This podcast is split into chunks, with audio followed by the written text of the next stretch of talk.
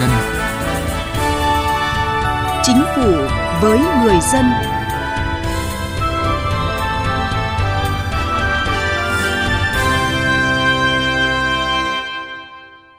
Xin kính chào quý vị và các bạn. Chương trình Chính phủ với người dân ngày hôm nay có những nội dung chính sau đây. Quy định của pháp luật về bình đẳng giới và thực hiện bình đẳng giới vùng đồng bào dân tộc thiểu số và miền núi. Cơ sở dữ liệu quốc gia về dân cư, phục vụ chuyển đổi số quốc gia và phát triển kinh tế xã hội.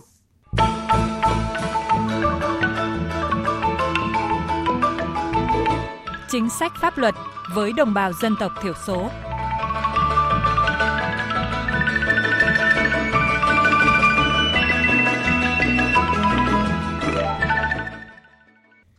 Thưa quý vị và các bạn, những năm qua, bằng hành động cụ thể, Việt Nam đã đạt được nhiều thành tựu đáng ghi nhận trong thúc đẩy bình đẳng giới và bảo đảm quyền của phụ nữ dân tộc thiểu số. Hiến pháp năm 2013 quy định rõ, mọi người đều bình đẳng trước pháp luật, không ai bị phân biệt đối xử trong đời sống chính trị, dân sự, kinh tế, văn hóa xã hội.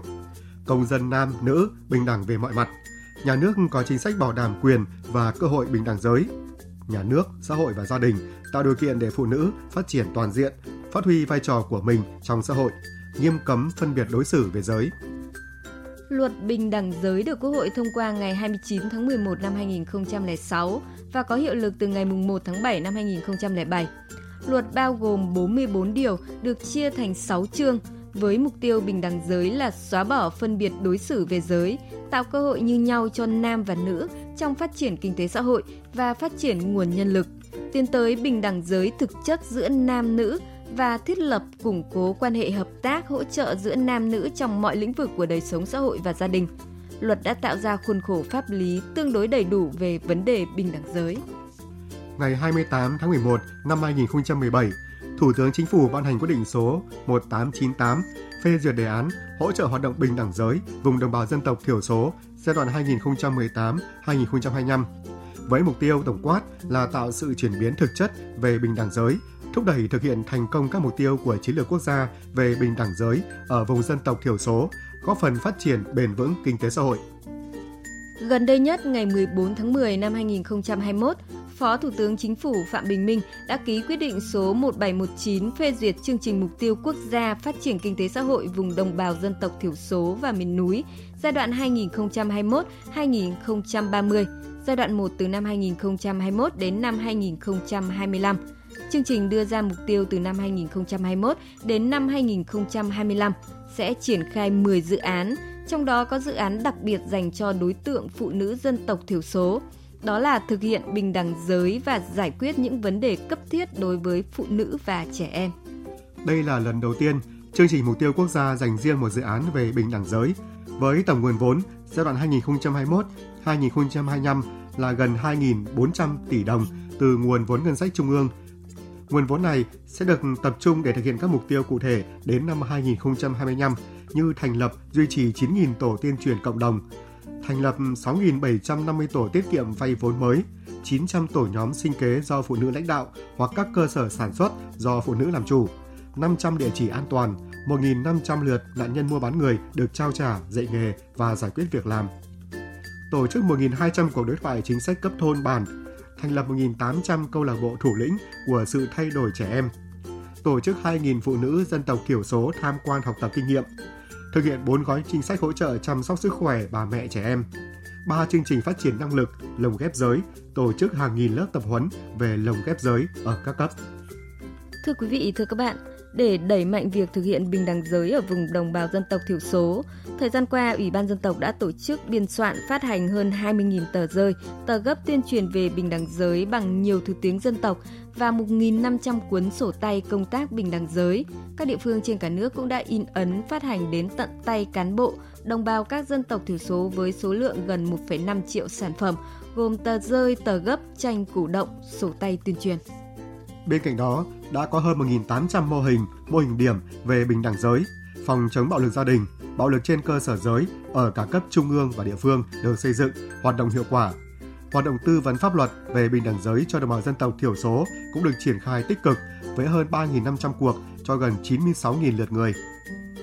và từng địa phương cũng đã ghi nhận những chuyển biến tích cực trong công tác thúc đẩy bình đẳng giới trong các vùng dân tộc thiểu số. Tại Quảng Ninh, địa phương có 56 xã vùng đồng bào dân tộc thiểu số và miền núi, phân bố ở 11 huyện, thị xã, thành phố. Từ năm 2018 đến hết tháng 6 năm 2021, toàn tỉnh đã tổ chức 42 hội nghị tập huấn tuyên truyền cho gần 2.600 đại biểu về bình đẳng giới, hôn nhân gia đình, bảo vệ trẻ em, phòng chống bạo lực gia đình, hệ lụy của việc lựa chọn giới tính trước sinh. Trung tâm trợ giúp pháp lý nhà nước tỉnh từ năm 2018 đến nay tổ chức 1.093 cuộc trợ giúp pháp lý cho hơn 1.100 người với các lĩnh vực chủ yếu là pháp luật dân sự, luật trẻ em, hôn nhân và gia đình. Thông qua đó góp phần bảo vệ quyền lợi ích hợp pháp, nâng cao ý thức bình đẳng giới vùng dân tộc thiểu số. Tại Quảng Trị, tỉnh đã tổ chức 11 lớp tập huấn cho 450 học viên là thanh niên cấp xã, thôn bản, vùng dân tộc thiểu số, cộng tác viên thôn bản với nội dung kỹ năng tuyên truyền, vận động, giảm thiểu tình trạng tảo hôn và hôn nhân cận huyết thống, giới thiệu và phổ biến luật hôn nhân và gia đình năm 2014, luật bình đẳng giới, Ngày Quốc tế Hạnh phúc 20 tháng 3, Ngày Gia đình Việt Nam 28 tháng 6, Ngày Thế giới xóa bỏ bạo lực đối với phụ nữ 25 tháng 11, Ngày 8 tháng 3, Ngày 20 tháng 10, Tháng Hành động Quốc gia phòng chống bạo lực gia đình, Tháng Hành động vì bình đẳng giới và phòng chống bạo lực trên cơ sở giới. Thực hiện đề án hỗ trợ hoạt động bình đẳng giới vùng dân tộc thiểu số giai đoạn 2018-2025,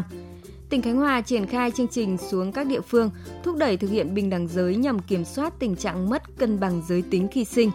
Ngành dân số đã tập trung tuyên truyền vận động các cặp vợ chồng trong độ tuổi sinh đẻ tham gia thực hiện mô hình giảm thiểu mất cân bằng giới tính khi sinh, nhất là các cặp vợ chồng ở các thôn xã vùng sâu, vùng xa, vùng đồng bào dân tộc thiểu số và những địa phương có tỷ lệ mất cân bằng giới tính khi sinh cao.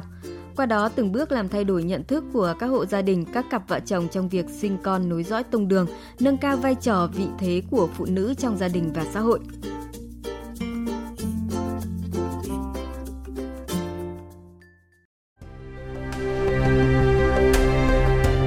Cải cách hành chính với người dân và doanh nghiệp.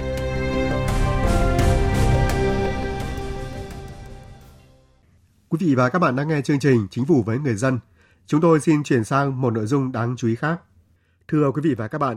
từ ngày 1 tháng 7 vừa qua, hệ thống cơ sở dữ liệu quốc gia về dân cư được đưa vào hoạt động, kết nối và chia sẻ với dữ liệu chuyên ngành của các bộ ngành lĩnh vực đã đem lại nhiều tiện ích cho người dân, tiết kiệm chi phí, thời gian đi lại, đồng thời góp phần thực hiện số hóa quản lý nhà nước theo hướng hiện đại. Nếu như trước đây, mua nhà mới anh Vũ Mạnh Hiếu ở Hà Nội phải đến trực tiếp cơ quan hành chính để đăng ký chuyển hộ khẩu thường trú từ nơi ở cũ sang nơi ở mới, thì nay khi đã có hệ thống cơ sở dữ liệu quốc gia về dân cư, anh có thể ngồi ngay tại nhà để đăng ký các thủ tục. Dữ liệu của Bộ Công an bây giờ đã được liên thông và là một trong những cơ sở dữ liệu quốc gia, thì tôi chỉ cần nhập cái số căn cước công dân của tôi thôi. Toàn bộ các thông tin về cá nhân của tôi nó đều được hiển thị ngay trên đấy. Khi dịch COVID-19 bùng phát, cơ sở dữ liệu quốc gia về dân cư còn phục vụ công tác phòng chống dịch như triển khai phần mềm quản lý dân cư vùng dịch, xác thực thông tin dân cư, nhập liệu tiêm vaccine COVID-19 vào cơ sở dữ liệu quốc gia và tích hợp vào căn cước công dân có gắn chip điện tử. Anh Huỳnh Bá Phi ở thành phố Đà Nẵng cho biết. Tiêm một mũi hoặc hai mũi thì có thể là quét vào trong thẻ căn cước công dân, là các ban ngành chức năng sẽ nhận được là mình đã tiêm một mũi hoặc hai mũi hoặc là mình chưa tiêm. Cho nên là nó rất là tốt cho cái kiểm soát dịch bệnh và sức khỏe của mọi người dân. Theo Thượng tá Vũ Văn Tấn, Giám đốc Trung tâm Dữ liệu Quốc gia về Dân cư, Cục Cảnh sát Quản lý Hành chính về Trật tự xã hội Bộ Công an, không chỉ một hay một vài hoạt động hành chính được hưởng lợi, mà rất nhiều lĩnh vực đều có thể khai thác hệ thống cơ sở dữ liệu quốc gia về dân cư để đạt được lợi ích từ công cuộc số hóa hiện nay. Khi mà chúng ta chuyển sang số hóa vào một cái nền công nghệ 4.0 thì chúng ta sẽ có một cái thuận lợi vô cùng, rất nhiều các lợi ích mà mang lại cho người dân. Ở đây không phải chỉ là một cái câu chuyện là giảm thiểu các thủ tục, mà nó còn giảm thiểu về thời gian, tiền bạc cho người dân và song hành với cái việc của cơ quan quản lý nhà nước. Tức là nếu như ngày trước đây chúng ta phải làm một việc thôi, nhưng chúng ta phải nhiều người làm, chúng ta phải có nhiều kho để lưu trữ, chúng ta phải nhiều các bộ giấy tờ để chúng ta lưu trữ cái việc đấy, thì ngày nay chúng ta sẽ được thể hiện ở trên nền công nghệ. Thế thì nó sẽ giảm thiểu được rất nhiều tiền của nhà nước phải chi trả cho những cái hoạt động thủ công đấy. Theo tính toán, hệ thống cơ sở dữ liệu quốc gia về dân cư giúp giảm chi phí về thời gian chuẩn bị đơn tờ khai gần 370 tỷ đồng. Không phải xuất trình đơn tờ khai tiết kiệm hơn 4.200 tỷ đồng một năm. Các cơ sở dữ liệu chuyên ngành không phải nhập dữ liệu công dân tiết kiệm khoảng 246 tỷ đồng. Tổng chi phí tiết kiệm được là hơn 4.800 tỷ đồng. Thưa quý vị và các bạn, cuối tuần trước, Văn phòng Chính phủ ban hành thông báo kết luận của Phó Thủ tướng Chính phủ Vũ Đức Đam về việc phát triển ứng dụng cơ sở dữ liệu quốc gia về dân cư, phục vụ chuyển đổi số quốc gia và phát triển kinh tế xã hội. Theo đó, trong tháng này, Văn phòng Chính phủ cùng với Bộ Công an lựa chọn một số dịch vụ công trực tuyến thiết yếu mức độ 4 để ưu tiên triển khai thống nhất, đồng bộ, kết nối với Cổng Dịch vụ Công Quốc gia, xác thực thông tin người dân dựa trên cơ sở dữ liệu quốc gia về dân cư để rút kinh nghiệm, báo cáo Thủ tướng Chính phủ chỉ đạo các bộ ngành địa phương thực hiện đồng bộ, phấn đấu cung cấp 100% dịch vụ công trực tuyến mức độ 4 đủ điều kiện ngay trong năm 2022 để phục vụ người dân và doanh nghiệp. Bộ Giáo dục và Đào tạo thực hiện ngay việc đồng bộ dữ liệu giáo viên và học sinh. Bộ Tài chính đồng bộ dữ liệu thuế với cơ sở dữ liệu quốc gia về dân cư do Bộ Công an quản lý, hoàn thành trong quý 1 năm 2022. Bộ Tư pháp, Bộ Lao động Thương binh và Xã hội, Bảo hiểm xã hội Việt Nam chủ trì phối hợp với Bộ Công an thực hiện kết nối liên thông cơ sở dữ liệu hộ tịch điện tử toàn quốc, cơ sở dữ liệu an sinh xã hội, cơ sở dữ liệu quốc gia về bảo hiểm với cơ sở dữ liệu quốc gia về dân cư, bảo đảm xác thực chính xác thông tin người dân trong hồ sơ đăng ký khai sinh, đăng ký kết hôn, đăng ký khai tử. Các đối tượng chính sách người tham gia bảo hiểm hoàn thành trong quý 1 năm 2022. Các bộ ngành địa phương khẩn trương phối hợp với Bộ Công an tổ chức triển khai quyết định của Thủ tướng Chính phủ quy định về định danh và xác thực điện tử trên nền tảng cơ sở dữ liệu quốc gia về dân cư, cơ sở dữ liệu căn cước công dân và cơ sở dữ liệu quốc gia về xuất nhập cảnh và quyết định về việc thực hiện kết nối, chia sẻ dữ liệu giữa cơ sở dữ liệu quốc gia về dân cư với các cơ sở dữ liệu quốc gia, cơ sở dữ liệu chuyên ngành.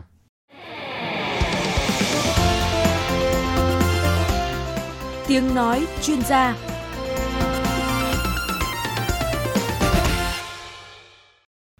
Thưa quý vị và các bạn, để hoàn thành nhiệm vụ mà Chính phủ giao, thực hiện thành công công cuộc cách mạng số về quản lý dân cư còn nhiều vấn đề cần phải quan tâm. Vậy đó là những vấn đề gì và cần giải pháp ra sao? Chúng tôi phỏng vấn tiến sĩ Đinh Duy Hòa, nguyên vụ trưởng vụ cải cách hành chính Bộ Nội vụ ngay sau đây. Mời quý vị và các bạn cùng nghe. Thưa tiến sĩ Đinh Duy Hòa, chúng ta đang trong tiến trình hoàn thiện hệ thống cơ sở dữ liệu quốc gia về dân cư. Vậy thì theo ông, trong tiến trình này có những cái điểm nghẽn nào cần phải quan tâm ạ? Theo tôi là điểm nghẽn lớn mà chúng ta quan tâm, tức là chúng ta phải có một cái chiến lược chung làm cái việc này để đảm bảo cái sự thống nhất, hài hòa, kết hợp, phối hợp giữa các bộ ngành trung ương và kể cả chính quyền địa phương trong câu chuyện này là cái cơ sở dữ liệu quốc gia về dân cư. Cái này tôi hình dung nó như một cái tập kho Bộ Công an chịu trách nhiệm làm. Cái tổng kho này nó có nhiều kho. Kho thứ nhất là ví dụ dữ liệu dân cư về cư trú. Kho số 2 tôi hình dung là kho dữ liệu chuyên ngành về giao thông. Những người lái ô tô, xe máy là theo quy định là phải có bằng lái xe. Thế nếu chúng ta làm cái dữ liệu này sau này ngon lành, cũng không cần cấp cho tôi một cái mảnh giấy đó, đây là bằng lái xe mà số hóa hết rồi. Cái đấy nó đã là nằm trong cái cơ sở dữ liệu về giao thông vận tải do Bộ Giao thông là tập chỉ đạo thực hiện. Như vậy tổng cái kho chung này là gồm nhiều kho.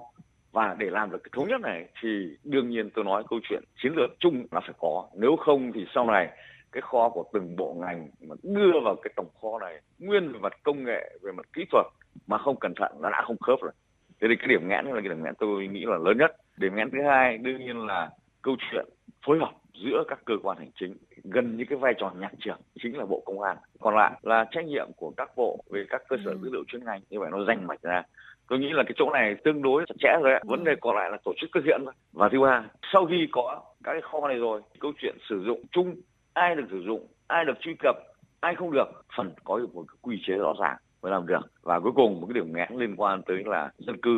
dân cư cũng phải ý thức được câu chuyện này và vào cái cuộc này để cùng làm. Vâng, thưa ông, mong muốn thực hiện thành công cuộc cách mạng trong quản lý dân cư nói riêng và thực hiện chính phủ điện tử và quốc gia số nói chung là mang đến sự minh bạch, thuận lợi và chính xác. Nhưng mà sản phẩm công nghệ thì cũng là do con người tạo ra. Vậy thì làm thế nào để sản phẩm số này trùng khớp với mong muốn của cả cơ quan, nhà nước và người dân ạ? Đây là lý thuyết đều hướng tới câu chuyện thuận lợi, minh bạch thì đúng rồi. Bây giờ chúng ta nghĩ về thực tế, tôi hình dung là về phía chính phủ, cơ quan hành chính cứ nói đẩy mạnh ứng dụng công nghệ thông tin rồi minh bạch v.v. Nhưng tóm lại cuối cùng khi người dân giải quyết công việc của mình liên quan đến hành chính thì cái sự minh bạch thuận lợi thực hiện thế nào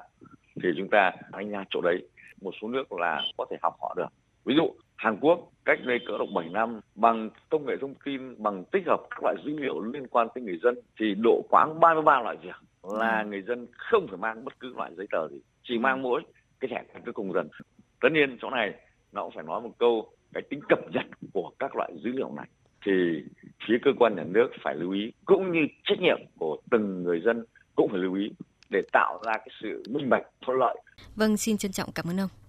Quý vị và các bạn vừa nghe tiến sĩ Đinh Duy Hòa, nguyên vụ trưởng vụ cải cách hành chính Bộ Nội vụ, trả lời phỏng vấn của phóng viên Đài Tiếng nói Việt Nam về thực hiện cuộc cách mạng số về quản lý dân cư. Nội dung này cũng kết thúc chương trình Chính phủ với người dân ngày hôm nay. Chương trình do biên tập viên Thu Thảo biên soạn. Cảm ơn quý vị và các bạn đã quan tâm theo dõi.